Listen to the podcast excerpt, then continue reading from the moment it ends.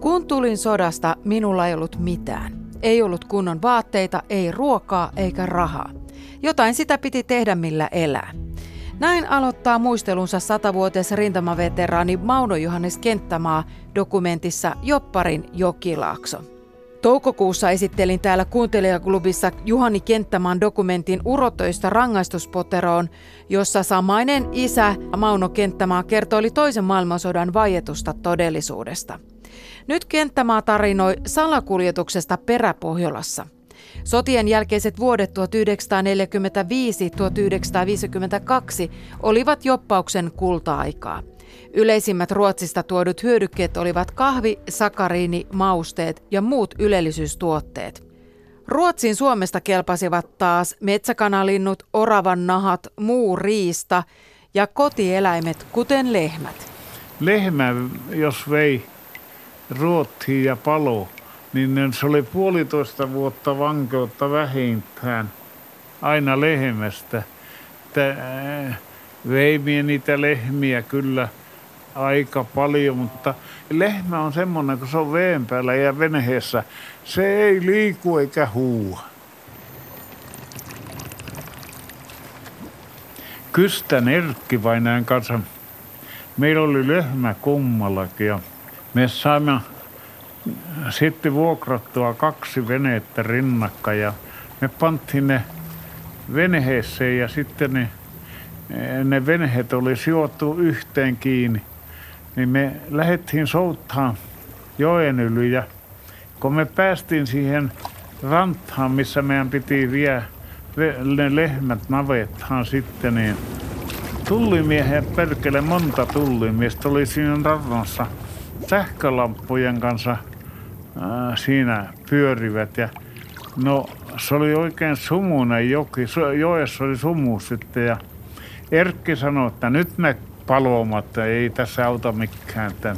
Mies sanoi, että on hiljaa, että annetaan virravia venettä vain alaspäin, niin, niin, niin ne tullimiehet lähtee tuosta rannosta menemään, niin että katsotaan mihin päin ne menee. Ja, ja, ja meillä oli vanttuita oli sen verran, että me saimme venheen hankaan, hankaamiseen vanttuut, ettei se narisi, ettei kuulu mitään. Ja minä sanoin Erkille, että se pitää soutaa sillä lailla, että ei vesi lorasta, että niin kuule perkele, että siellä on mitään. Joo, ja me vähän aikaa siinä sitten pidätettiin, että ei virta vie kovin paljon alemmaksi. Ja tullimiehet lähtivät siitä sitten ylö, ylävirtaan päin kävelle. Kun oli parisottaa metriä menheen, mies sanoi, että no nyt sitten souvataan tuon rantaan jäkkiä ne lehmät sinne kauppihan navettaan. Mutta niillä oli jostain saaneen hajua, että sinne navettaan on tuotu lehmä. Ne, se kauppias selvitti, että ne sanoi, että ne on Suomesta tuotuja lehmiä. Hän sanoi, että ei ole kyllä, ne on hänen lehmiä. Ja No ne väitti vain, että ne on Suome, kyllä ne on Suomesta tuotu. Hän että ei ole, mutta että jos ne ääntää ja mölisee, niin jos ne puhuu suomeksi, niin sitten on tuotu Suomesta. No lehmä ampun, hän sanoi, että kuulisi nyt, että eihän se saatana ruottiksihan se huutti.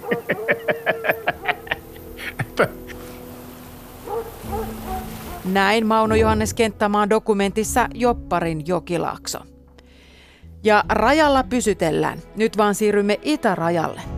Kolmiosaisessa sarjassa Rauhaton raja pureudutaan Suomen sisällissodan jälkeisiin villin vuosiin vuonna 1918-1920. Otetaan tähän näytiksi pieni pala sarjan ensimmäisestä jaksosta Suomen villi itä. Nimittäin rajan tulo keväällä 1918 katkaisi Karjalan kannaksen väestön vuosisatoja jatkuneen liikenteen Pietarin suuntaan yhdellä rysäyksellä. Kaikki eivät kuitenkaan käsittäneet kahden valtion välistä rajaa pysyvänä muutoksena, sillä suomalaiset talonpojat olivat jo tottuneet saamaan leipänsä viemällä elintarvikkeita Pietariin ja tarjoamalla palveluita Suomen puolella lomaileelle varakkaalle venäläisväestölle. Toimittaja Antti Rämäsen haastateltavana on Tullimuseon hoitaja ja tietokirjailija Janne Nokki. Tulli ehti toimia rajaseudulla vain hetken Suomen sisällissodan jälkeen, ennen kuin kahakat alkoivat jälleen häiritä siviiliviranomaisten työtä talvella 1919. Englantilaisia joukkoja alkoi virrata keväällä Terioille ja Koivistolle, ja Suomenlahdella tulitaisteluksi yltynyt yhteenotto pakotti tullimiehet pois Rajajoelta, Kuokkolasta ja Raasulista. Uuden sodan pelko leijui raskaana kannaksen yllä. Hyökkäys Pietarin bolshevikkijoukkoja vastaan, mihin Suomikin oli aikansa osallistumassa, jäi lopulta vajaaksi, eikä kannaksen puolella jouduttu kokemaan enää uusia taisteluita. Kun tullivartijat palasivat vuoden 1920 vaihduttua entisille valvontapaikoilleen, he huomasivat salakuljetuksen riistäytyneen täysin käsistä. Tämä raja oli edelleen muodollisesti kiinni. Että siinähän käytiin jonkunnäköisiä kahakoitakin, että siinä ammuttiin tykillä ja tämä Rajajoen rautatiesiltakin räjäytettiin, että siitä ei sitten päässyt junallakaan enää. Eipä siinä olisi ollut varmaan menijöitäkään hirveästi. Et 20 se sitten, kun tämä tulliviranomaiset tuli takaisin siihen, totesi, että tämä tilanne on niin kuin aika hurja, että tällä kulkee tavaraa, vaikka raja on kiinni, niin joka puolelta. Ja sitten siinä oli just se heidän näkökulmasta, että nämä Suomen armeija on tässä täysillä mukana. Eli nämä, ei voi sanoa silloin, ei puhuttu varusmiehistä, mutta nämä asevelvolliset, niin he oli niin kuin täysin ostettavissa. Et se, se sotilaskuri oli erittäin heikko. Niin, eli pienellä lahjuksella pääsi rajan yli aika helposti. Ja sitten siellä toisellakin puolella. Et muutenhan se ei olisi lähtenyt niin paljon käyntiin, jos ei Venäjä olisi täysin tukenut tätä salakuljetusta siinä vaiheessa siellä oli vahva intressi, että pidetään tämä raja niin kuin tämmöisenä avoimena rajana. Siellä ei ollut rajavalvontaa. Ja rajavalvontahan oli siellä toisella puolella rajaa, sitäkin hoiti suomalaiset. Eli meistä, meiltä oli punaiset painut sinne 1918 ja perustanut Suomen kommunistisen puolueen, ja, jonka tarkoitus oli siinä vaiheessa valmistella vallanottoa Suomessa. Ja tämähän oli se syy, miksi tässä tämä sotilaskysymys, se oli vahvasti, se oli turvallisuuskysymys Suomelle tämä raja. Ja tämä näyte oli sarjasta Rauhaton raja 1918-1920.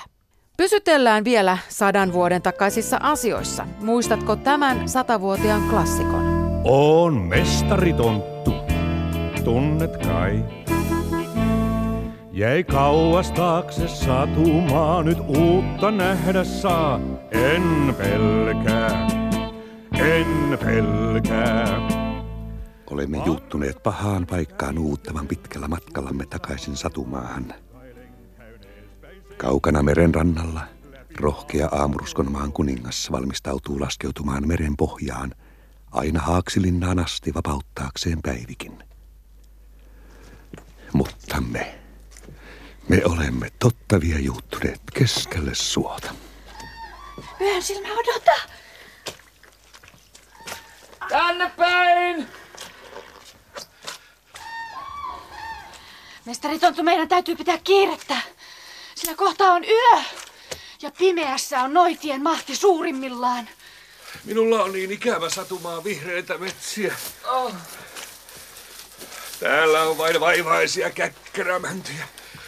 Suopursulevu pyörittää päätä. Rohkeutta, mestari Tonttu!